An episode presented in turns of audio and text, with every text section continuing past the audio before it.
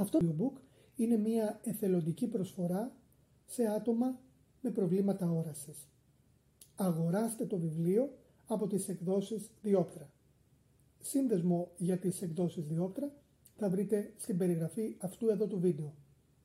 Αν είστε οι νόμιμοι ιδιοκτήτες των πνευματικών δικαιωμάτων του βιβλίου και θεωρείτε ότι τα δικαιώματά σας παραβιάζονται κατά οποιονδήποτε τρόπο από αυτή την ηχογράφηση, παρακαλώ πολύ επικοινωνήστε μαζί μας για να την αποσύρουμε από το διαδίκτυο.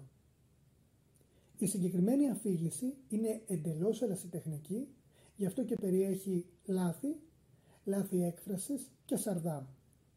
Δείτε το περισσότερο ως μια αφήγηση από έναν καλό φίλο παρά μια αφήγηση από κάποιον επαγγελματία. Σας ευχαριστώ πολύ και καλή ακρόαση. Στην πραγματικότητα όμως επρόκειτο για επιστήμονες και καλλιτέχνες οι οποίοι έστησαν μια κοινωνία με στόχο να εξερευνήσουν και να διατηρήσουν την πνευματική γνώση και τα έθιμα των προγόνων τους. Τόπος συνάντησης δασκάλων ή Ναγκουάλ και μαθητών ήταν το Τετιουακάν, η αρχαία πόλη των πυραμίδων βόρειο-ανατολικά της πόλης του Μεξικού, το μέρος όπου ο άνθρωπος γίνεται Θεός. Με το πέρασμα των χιλιετηρίδων, οι Ναγκουάλ αναγκάστηκαν να κρύψουν την προγονική σοφία και να την κρατήσουν στην αφάνεια. Η άφηξη των Ευρωπαίων κατακτητών σε συνδυασμό με την κατάχρηση εξουσίας από κάποιους μαθητευόμενους δημιούργησαν την ανάγκη να προστατευτεί η γνώση από εκείνους που δεν ήταν έτοιμοι να τη χρησιμοποιήσουν σωστά ή που σχεδίαζαν να την εκμεταλλευτούν για προσωπικό τους όφελος. Ευτυχώς, η εσωτερική γνώση των Τολτέκων πέρασε από γενιά σε γενιά μέσω των απογόνων των Ναγκουάλ. Αν και παρέμεινε καλυμμένη από μυστικότητα για εκατοντάδες χρόνια, αρχαίες προφητείες μιλούσαν για τον ερχομό μιας εποχής που η σοφία θα έπρεπε να επιστραφεί στους ανθρώπους. Σήμερα, ο Ντόν Μιγγέλ Ρουίζ, ένας Ναγκουάλ της γενιάς των υποτών του Αετού, είναι έτοιμος να μοιραστεί μαζί μας τις συνταρακτικές διδαχές των Τολτέκων. Η γνώση των Τολτέκων προέρχεται από την ίδια πηγή της αλήθειας από την οποία έχουν αναβλήσει όλες οι ιερές εσωτερικές παραδόσεις του κόσμου. Αν και δεν είναι θρησκεία, αποτείει φοροτιμής σε όλους τους πνευματικούς δασκάλους που έχουν περάσει από αυτή τη γη.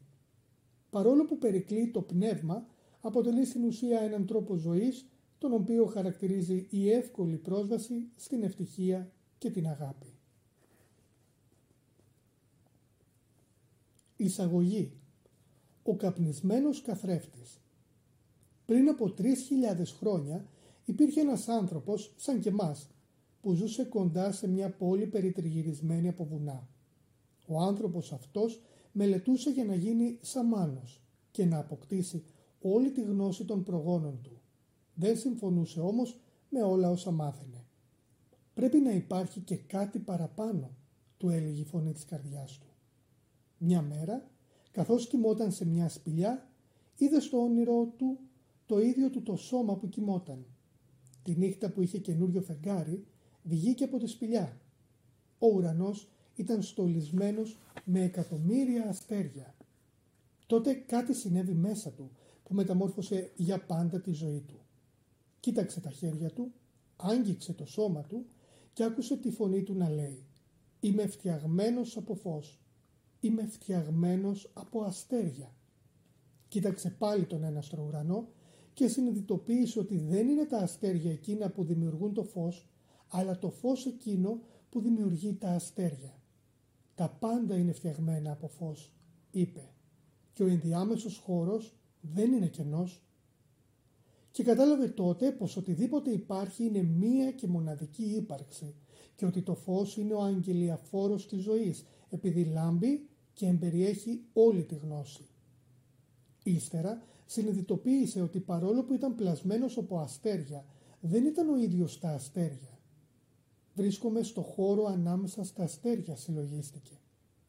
Κι έτσι ονόμασε τα αστέρια τον Αλ και το φως ανάμεσα στα αστέρια Ναγκουάλ και κατάλαβε πως αυτό που δημιουργούσε την αρμονία και το κενό ανάμεσα στα δύο είναι η ζωή ή η πρόθεση.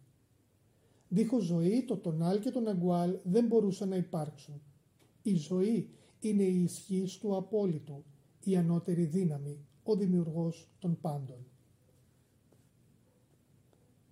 Να τι ανακάλυψε.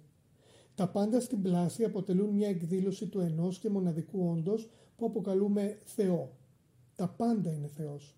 Και κατέληξε στο συμπέρασμα ότι η ανθρώπινη αντίληψη δεν είναι παρά φως, το οποίο αντιλαμβάνεται το φως. Διαπίστωσε επίσης ότι η ύλη είναι ένας καθρέφτης, τα πάντα είναι ένας καθρέφτης που αντανακλά το φως και δημιουργεί απεικονίσεις αυτού του φωτός και ότι ο κόσμος των ψευδεστήσεων, το όνειρο, είναι ακριβώς σαν τον καπνό που δεν μας επιτρέπει να δούμε τι πραγματικά είμαστε. Η αληθινή μας φύση είναι καθαρή αγάπη, καθαρό φως, είπε. Αυτή η διαπίστωση άλλαξε τη ζωή του. Από τη στιγμή που γνώρισε την αληθινή του φύση, στράφηκε να κοιτάξει τους άλλους ανθρώπους και τη φύση που τον περιέβαλε και αυτό που είδε τον εντυπωσίασε. Είδε τον εαυτό του μέσα σε όλα, σε κάθε άνθρωπο, σε κάθε ζώο, σε κάθε δέντρο, μέσα στο νερό, μέσα στην βροχή, στα σύννεφα και το χώμα. Και είδε πως η ζωή αναμείγνυε με διάφορους τρόπους το τονάλ και τον αγκουάλ, πλάθοντας έτσι δισεκατομμύρια εκδηλώσεις της. Μέσα σε αυτά τα λιγοστά λεπτά, ο ήρωάς μας κατανόησε τα πάντα. Γαλήνη πλημμύρισε την ψυχή του. Ανυπομονούσε να πει στο λαό του τι είχε ανακαλύψει. Δεν υπήρχαν όμως λόγια που να το εξηγούν. Προσπάθησε να το περιγράψει στους άλλους, μα δεν καταλάβαιναν. Ωστόσο είδαν πόσο είχε αλλάξει. Είδαν τα μάτια του που ακτινοβολούσαν, άκουγαν το πάθος στη φωνή του. Παρατήρησαν πως δεν ασκούσε πια κριτική σε κανέναν και σε τίποτα. Δεν έμοιαζε πια με κανέναν άλλον.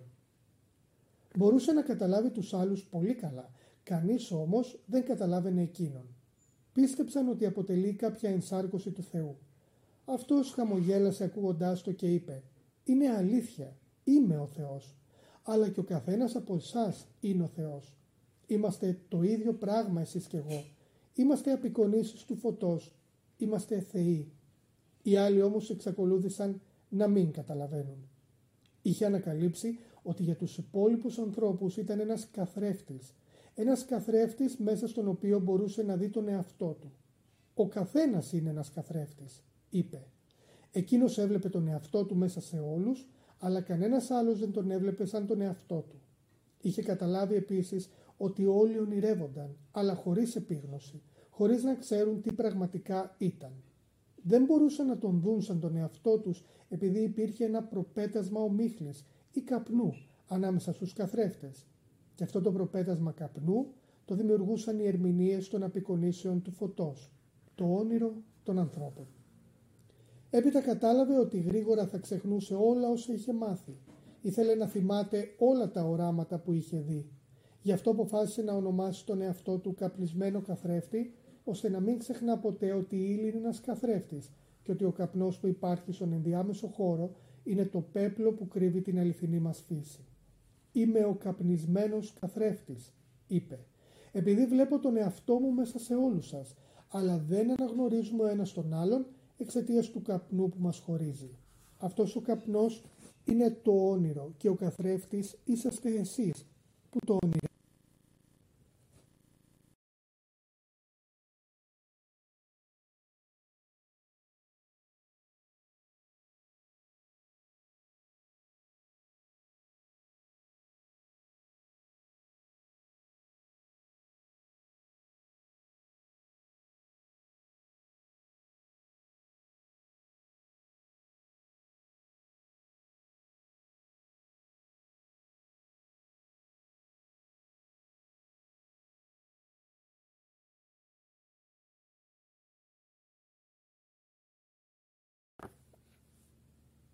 Η εξημέρωση του ανθρώπου και το όνειρο του πλανήτη.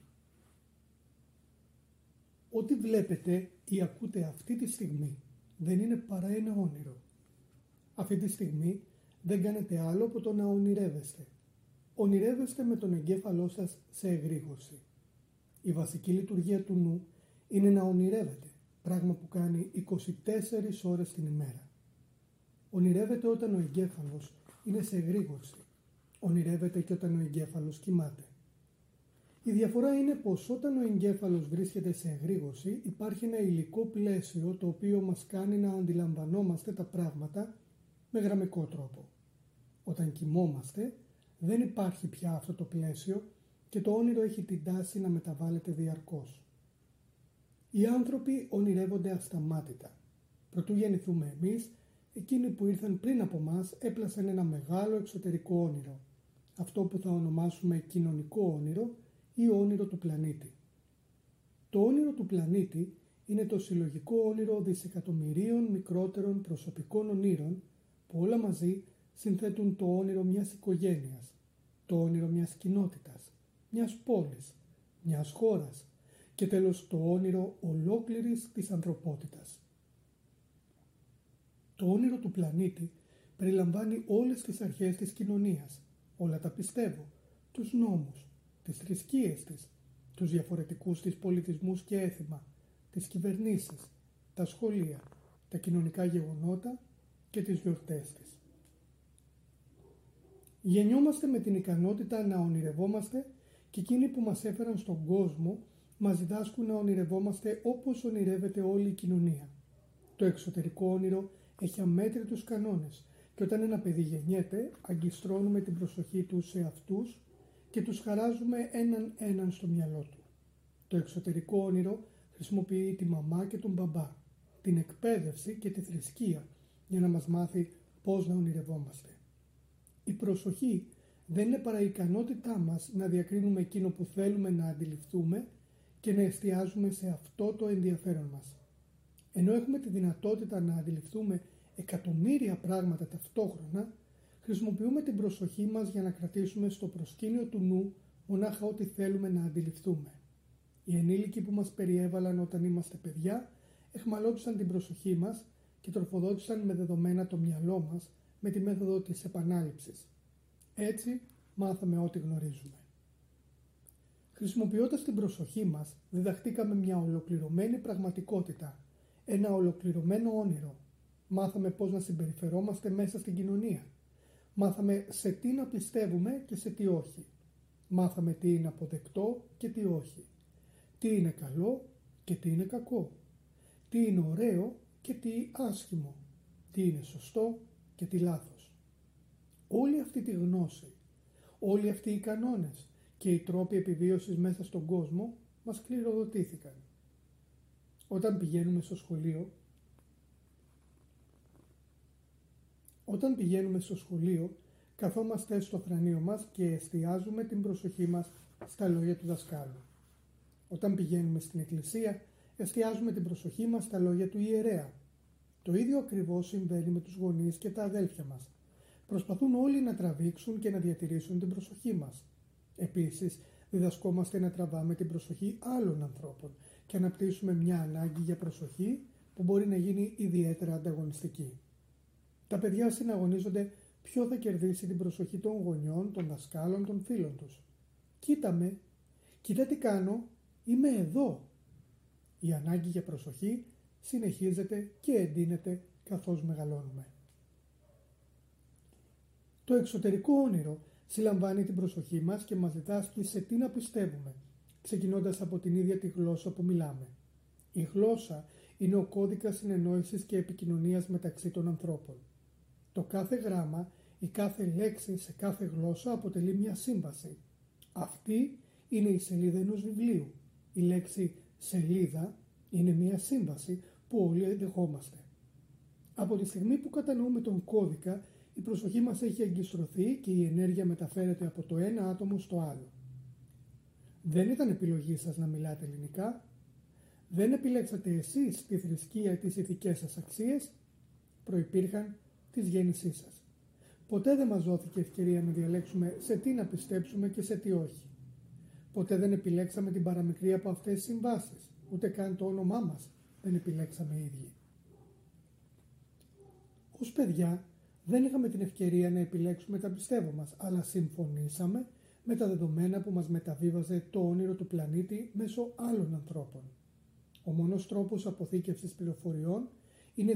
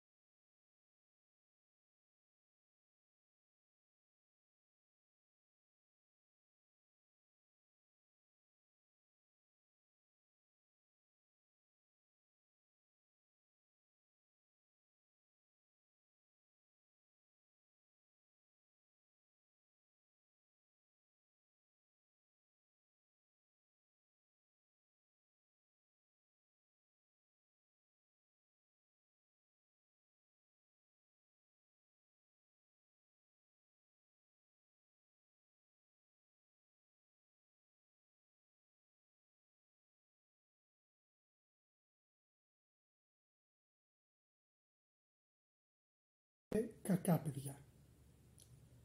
Όταν πηγαίναμε ενάντια στους κανόνες μας περίμενε η τιμωρία, ενώ όταν σεβόμασταν τους κανόνες μας περίμενε η ανταμοιβή. Μας τιμωρούσαν αλλά και μας αντάμοιβαν πολλές φορές την ημέρα. Γρήγορα αρχίσαμε να φοβόμαστε την τιμωρία αλλά και το να μην κερδίσουμε την ανταμοιβή. Η ανταμοιβή μας ήταν η προσοχή που μας έδειχναν οι γονείς μας ή άλλα άτομα του περίγυρου όπως αδέλφια, δάσκαλοι και φίλοι. Έτσι αναπτύξαμε σύντομα την ανάγκη να εχμαλωτίζουμε την προσοχή των άλλων ώστε να κατακτάμε την ανταμοιβή. Καθώς η ανταμοιβή ήταν κάτι ευχάριστο, εξακολουθούσαμε να κάνουμε ό,τι ήθελαν οι άλλοι για να μην τη στερούμαστε. Με το φόβο της τιμωρίας και το φόβο της μη ανταμοιβής, γινόμαστε κάτι που δεν είμαστε πραγματικά μόνο και μόνο για να ικανοποιήσουμε κάποιον άλλον. Προσπαθούμε να ευχαριστήσουμε τη μαμά και τον μπαμπά, τους δασκάλους μας στο σχολείο, τον παπά στην εκκλησία. Και έτσι αρχίζουμε να παίζουμε ρόλους. Παριστάνουμε ότι είμαστε κάτι που δεν είμαστε, εξαιτίας του φόβου της απόρριψης. Αυτός ο φόβος μεταφράζεται στο φόβο ότι δεν είμαστε αρκετά άξιοι. Σταδιακά λοιπόν γινόμαστε κάτι άλλο. Ένα αντίγραφο των πιστεύω της μαμάς, του μπαμπά, της κοινωνίας, της θρησκείας. Κατά τη διάρκεια της εξημέρωσης χάνονται όλες οι φυσιολογικές μας τάσεις και όταν μεγαλώσουμε αρκετά ώστε να καταλαβαίνουμε, τότε μαθαίνουμε τη λέξη όχι.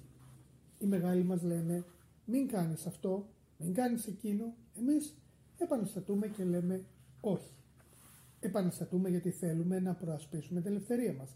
Θέλουμε να είμαστε ο εαυτός μας. Αλλά δυστυχώς είμαστε πολύ μικροί και οι μεγάλοι είναι πολύ μεγάλοι και πολύ πιο δυνατοί. Ύστερα από κάποιο διάστημα ξυπνάει μέσα μας ο φόβος επειδή γνωρίζουμε ότι κάθε φορά που κάνουμε κάτι λάθος μας περιμένει η τιμωρία. Η εξημέρωση είναι τόσο ισχυρή ώστε φτάνει μια στιγμή στη ζωή μας που δεν χρειαζόμαστε πια κανέναν για να μας εξημερώσει. Δεν χρειαζόμαστε ούτε τη μαμά, ούτε τον μπαμπά, ούτε το σχολείο, ούτε την εκκλησία. Είμαστε πλέον τόσο καλά εκπαιδευμένοι, ώστε γινόμαστε ο θήριο δαμαστής του εαυτού μας. Είμαστε ένα ζώο που αυτό εξημερώνεται. Μπορούμε να το κάνουμε αυτό βάσει του ίδιου συστήματος πίστης που μας πληροδοτήθηκε και με τη χρήση της ίδιας μεθόδου τιμωρίας και ανταμοιβής. Τιμωρούμε τους εαυτούς μας όταν δεν ακολουθούμε τους κανόνες σύμφωνα με το σύστημα πίστης μας. Ανταμείβουμε τους εαυτούς μας κάθε φορά που είμαστε το καλό παιδί. Το σύνολο των πεπιθήσεών μας είναι σαν μια νομοθεσία που ελέγχει ο νους μας. Το σύνολο των πεπιθήσεων είναι σαν μια νομοθεσία που ελέγχει το νου μας. Ό,τι περιλαμβάνεται σε αυτή την νομοθεσία δεν χωράει καμιά αμφισβήτηση. Βασίζουμε όλες μας τις κρίσεις στην νομοθεσία, έστω και αν αυτές οι κρίσεις έρχονται σε αντίφαση με τη βαθύτερη μας φύση. Ακόμα και κάποιοι ηθικοί νόμοι όπως οι 10 εντολές είναι δεδομένα στα οποία προγραμματιστήκαμε κατά τη διάρκεια της εξημέρωσης. Μία-μία αυτές οι συμφωνίες προστίθενται στην νομοθεσία μας και διοικούν το όνειρό μας. Υπάρχει κάτι μέσα στο νου μας το οποίο κρίνει τους πάντες και τα πάντα. Ακόμα και τον καιρό, το σκύλο ή τη γάτα. Ο εσωτερικός κριτής χρησιμοποιεί το περιεχόμενο της νομοθεσίας για να κρίνει τις πράξεις, τις σκέψεις και τα συναισθήματά μας. Τα πάντα ζουν υπό το τυραννικό καθεστώς αυτού του κριτή. Κάθε φορά που κάνουμε κάτι το οποίο εναντιώνεται στην νομοθεσία, ο κριτής υπογραμμίζει την ενοχή μας, ντροπή μας, την ανάγκη για τιμωρία. Αυτό συμβαίνει πολλές φορές την ημέρα, κάθε μέρα σε όλη μας τη ζωή. Ένα άλλο μέρος του εαυτού μας υφίσταται τις κρίσεις και αυτό το μέρος ονομάζεται θύμα. Το θύμα κουβαλάει την ενοχή, το φταίξιμο, την τροπή. Είναι το κομμάτι του εαυτού μας που λέει «Δεν αξίζω τίποτα καημένος, δεν είμαι τόσο καλός, έξυπνος ή ωραίος όσο θα έπρεπε να είμαι, δεν αξίζω να μ' αγαπούν». Ο μεγάλος κριτής συμφωνεί και απαυξάνει. Ναι, δεν αξίζεις τίποτα. Και όλα αυτά βασίζονται σε ένα σύνολο από πεπιθήσεις που ποτέ δεν επιλέξαμε οι ίδιοι.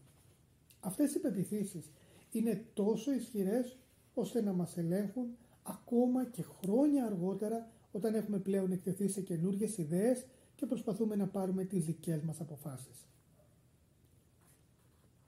Κάθε τι που εναντιώνεται στην ομοθεσία θα σας κάνει να αισθανθείτε ένα περίεργο τσίμπημα στο ηλιακό πλέγμα, το τσίμπημα του φόβου. Παραβιάζοντας κάποιο νόμο της βίβλου, ανοίγετε τις συναισθηματικές σας πληγές και η αντίδρασή σας είναι να παρασκευάσετε ένα συναισθηματικό δηλητήριο. Εφόσον τα πάντα στην νομοθεσία είναι υποτίθεται αληθινά, οτιδήποτε θέτει τα πιστεύω σας σε αμφισβήτηση σας κάνει αναπόφευκτα να νιώθετε ανασφαλείς. Ακόμα και αν η νομοθεσία περιέχει ψέματα, σας κάνει να νιώθετε ασφάλεια. Γι' αυτό ακριβώς απαιτείται μεγάλο κουράγιο για να αμφισβητήσετε αυτά που πιστεύετε.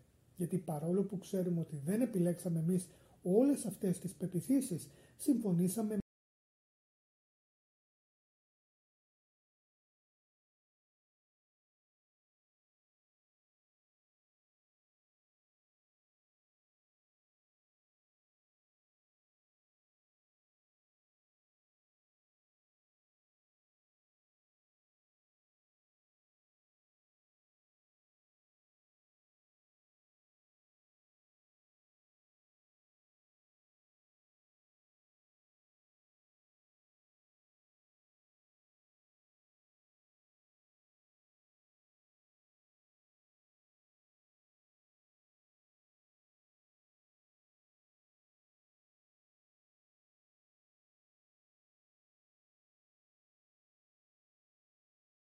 πληρώνουμε για ένα μας λάθος. Χιλιάδες φορές. Ο άνθρωπος είναι το μοναδικό ζώο πάνω στη γη που πληρώνει χιλιάδες φορές για το ίδιο λάθος. Τα υπόλοιπα ζώα πληρώνουν μονάχα μια φορά για κάθε λάθος που κάνουν, όχι όμως και εμείς. Εμείς έχουμε ισχυρή μνήμη. Κάνουμε ένα λάθος, κρίνουμε τον εαυτό μας, τον βρίσκουμε ένοχο και τον τιμωρούμε.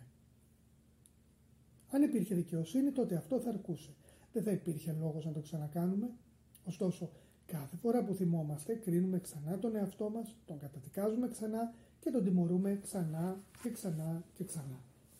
Αν είμαστε παντρεμένοι, η γυναίκα ή ο άνδρας μας πρέπει να μας πενθυμίσει και αυτό το λάθος μας, ώστε να κρίνουμε πάλι τον εαυτό μας, να τον καταδικάσουμε και για άλλη μια φορά να τον τιμωρήσουμε.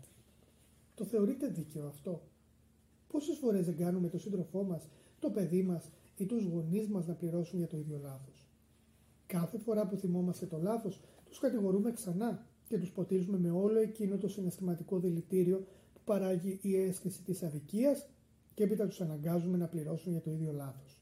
Είναι δικαιοσύνη αυτό; Ο κριτής μέσα μας κάνει λάθος γιατί είναι λανθασμένο και το σύστημα της πίστης μας, η νομοθεσία μας.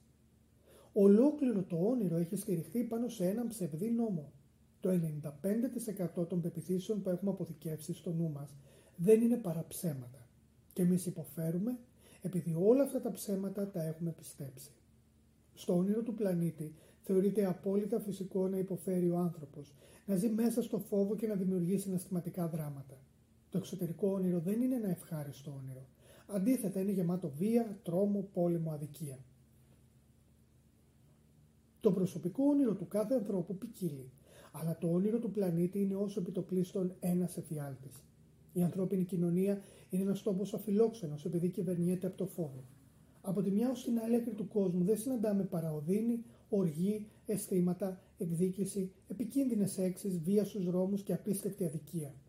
Ο φόβος μπορεί να υφίσταται σε διαφορετικά επίπεδα, σε διαφορετικές χώρες του κόσμου, παρόλα αυτά όμως δεν πάβει να ελέγχει το εξωτερικό όνειρο. Αν συγκρίνουμε το όνειρο της ανθρωπότητας με την περιγραφή της κόλασης που έχουν επινοήσει όλες λίγο πολύ οι θρησκείες του κόσμου, ανακαλύπτουμε ότι πρόκειται για το ίδιο ακριβώς πράγμα. Οι θρησκείες πρεσβεύουν πως η κόλαση είναι ένας τόπος τιμωρίας, τρόμου, οδύνης και βασάνων, ένα μέρος όπου καίγεται κανείς την πυρά. Η φωτιά παράγεται από αισθήματα που προέρχονται από το φόβο. Όποτε μας πλημμυρίζει ο θυμός, η ζήλια, ο φθόνος ή το μίσος, νιώθουμε μια φλόγα να σιγοκαίει μέσα μας. Ζούμε μέσα σε ένα όνειρο της κόλασης. Αν θεωρήσουμε την κόλαση σαν μια κατάσταση του νου, τότε η κόλαση είναι παντού γύρω μας. Κάποιοι μας προειδοποιούν ότι αν δεν κάνουμε αυτό που μας λένε πως είναι σωστό, τότε θα πάμε στην κόλαση. Δυστυχώς τα πράγματα είναι ακόμα χειρότερα. Βρισκόμαστε ήδη στην κόλαση και εμείς και αυτοί που μας το λένε αυτό. Κανένας άνθρωπος δεν μπορεί να στείλει κάποιον άλλο στην κόλαση, γιατί είμαστε ήδη εκεί. Κάποιοι μπορούν ομολογουμένως να μας ρίξουν στο πύρτο εξώτερων, αλλά μόνο αν τους επιτρέψουμε και εμείς να το κάνουμε. Κάθε άνθρωπος έχει το δικό του προσωπικό όνειρο και όπως το όνειρο της κοινωνίας ορίζεται συχνά και από αυτό από το φόβο. Μαθαίνουμε να ονειρευόμαστε την κόλαση μέσα στη δική μας ζωή, στο δικό μας όνειρο. Οι ίδιοι φόβοι εκφράζονται με διαφορετικούς τρόπους για το κάθε άτομο, αλλά όλοι βιώνουμε το θυμό, τη ζήλια, το φθόνο, το μίσος και άλλα αρνητικά συναισθήματα. Το προσωπικό μας όνειρο μπορεί να γίνει και αυτό ένας αδιάκοπο εφιάλτης που να κυριαρχείται από το φόβο και την οδύνη. Δεν υπάρχει λόγος όμως να βλέπουμε έναν εφιάλτη. Είναι στο χέρι μας να κάνουμε ευχάριστο το όνειρό μας. Ο άνθρωπος έψαχνε ανέκαθεν την αλήθεια, τη δικαιοσύνη και την ομορφιά.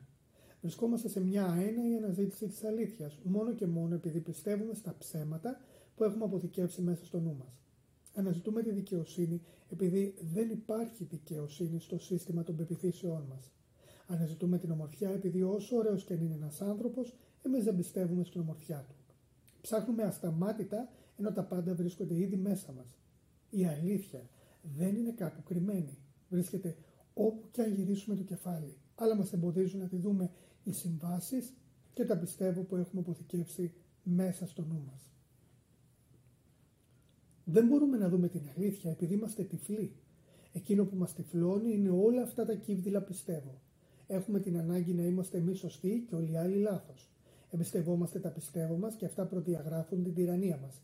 Είναι σαν να ζούμε στο κέντρο μιας ομίχλης που δεν μας αφήνει να δούμε πέρα από τη μύτη μας. Ζούμε μέσα σε μια ομίχλη που δεν είναι καν υπαρκτή. Αυτή η ομίχλη είναι ένα όνειρο, το προσωπικό όνειρο της ζωής σας, το τι πιστεύετε. Όλες οι απόψεις που έχετε σχηματίσει γύρω από τον εαυτό σας, όλες οι συμβάσεις που έχετε συνάψει με τους άλλους, με τον εαυτό σας, ακόμη και με το Θεό. Ολόκληρος ο νους σας καλύπτεται από μια ομίχλη που οι Τολτέκοι ονόμαζαν μητότε. Ο νους σας είναι ένα όνειρο στο οποίο χίλιοι άνθρωποι μιλούν ταυτόχρονα και κανείς τους δεν καταλαβαίνει τι λένε οι υπόλοιποι. Αυτή είναι η μοίρα του ανθρώπινου νου. Να σκεπάζεται από ένα μεγάλο μητότε που μας εμποδίζει να δούμε την πραγματική μας φύση. Στην Ινδία το μητότε λέγεται μάγια, που σημαίνει ψευδέστηση. Είναι η εντύπωση που έχει το εγώ μας για το είναι μας. Κάθε τι που πιστεύετε για τον εαυτό σας και τον κόσμο, όλες οι ιδέες που έχετε προγραμματιστεί να αποδέχεστε, όλα αυτά είναι μητότε. Δεν μπορούμε να δούμε ποιοι πραγματικά είμαστε. Δεν μπορούμε να καταλάβουμε ότι δεν είμαστε ελεύθεροι. Γι' αυτό αντιστέκονται οι άνθρωποι στη ζωή. Το να είναι ζωντανή είναι ο μεγαλύτερος τους φόβος. Δεν είναι ο θάνατος ο πιο μεγάλος μας φόβος, αλλά το ρίσκο της ζωής. Ο κίνδυνος να είμαστε ζωντανοί και να εκφράζουμε την αληθινή μας φύση. Το να είμαστε ο εαυτός μας. Να ποιος είναι ο φόβος μας. Έχουμε μάθει να ζούμε προσπαθώντας να ικανοποιήσουμε τις απαιτήσεις των άλλων. Έχουμε μάθει να ζούμε βάσει ξένων αντιλήψεων από φόβο ότι δεν θα γίνουμε αποδεκτοί ή άξιοι της αγάπης κάποιου άλλου. Κατά τη διάρκεια της εξημέρωσης, σχηματίζουμε μια εικόνα της τελειότητας την οποία κάνουμε πρότυπό μας. Δημιουργούμε αυτή την εικόνα του πώς θα έπρεπε να είμαστε ώστε να γίνουμε αποδεκτοί από όλους. Θέλουμε κυρίως να ευχαριστήσουμε αυτούς που μας αγαπούν, τη μαμά και τον μπαμπά, τα αδέλφια, το δάσκαλο, τον ιερέα. Προσπαθώντας να είμαστε αντάξιοι τους, πλάθουμε μια εικόνα τελειότητας που όμως δεν μας ταιριάζει. Πλάθουμε αυτή την εικόνα, αλλά είναι μια εικόνα πλαστή. Ποτέ δεν θα καταφέρουμε να γίνουμε τέλειοι από αυτή την άποψη. Ποτέ. Ω ατελεί λοιπόν, απορρίπτουμε τον εαυτό μας. Και το επίπεδο της αυτοαπόρριψης εξαρτάται από το πόσο αποτελεσματικοί ήταν οι ενήλικοι που βάλθηκαν να διαλύσουν την ακαιρεότητά μας. Μετά την εξημέρωση, δεν έχει σημασία το αν είμαστε άξιοι για κάποιον άλλον. Δεν είμαστε αρκετά άξιοι για τον εαυτό μας, επειδή δεν ταιριάζουμε με την εικόνα της τελειότητας που εμείς οι ίδιοι πλάσαμε. Δεν μπορούμε να συγχωρήσουμε τον εαυτό μας, επειδή δεν είναι αυτό που θα θέλαμε να είναι ή μάλλον αυτό που πιστεύουμε ότι θα έπρεπε να είναι. Δεν μπορούμε να συγχωρήσουμε τον εαυτό μας που δεν είναι τέλειος. Ξέρουμε ότι δεν είμαστε εκείνο που υποτίθεται. Θα έπρεπε να είμαστε και έτσι νιώθουμε κύβδηλοι και ανηλικρινεί. Πασχίζουμε να κρυφτούμε, παριστάνοντας κάτι που δεν είμαστε. Το αποτέλεσμα είναι να αισθανόμαστε μη αυθεντικοί και να φοράμε κοινωνικές μάσκες για να μην μπορεί να το αντιληφθεί αυτό ο περίγυρός μας. Τρέμουμε στην ιδέα ότι κάποιος ίσως καταλάβει ότι δεν είμαστε αυτό που δείχνουμε. Επίσης, κρίνουμε τους άλλους βάσει της δικής μας εικόνας περιτελειότητα και φυσικά αποδεικνύονται και εκείνοι ατελείς. Ταπεινώνουμε τους εαυτούς μας μόνο και μόνο για να ικανοποιήσουμε τους άλλους. Συχνά βλάπτουμε ακόμη και το ίδιο μας το σώμα ώστε να γίνουμε αποδεκτοί.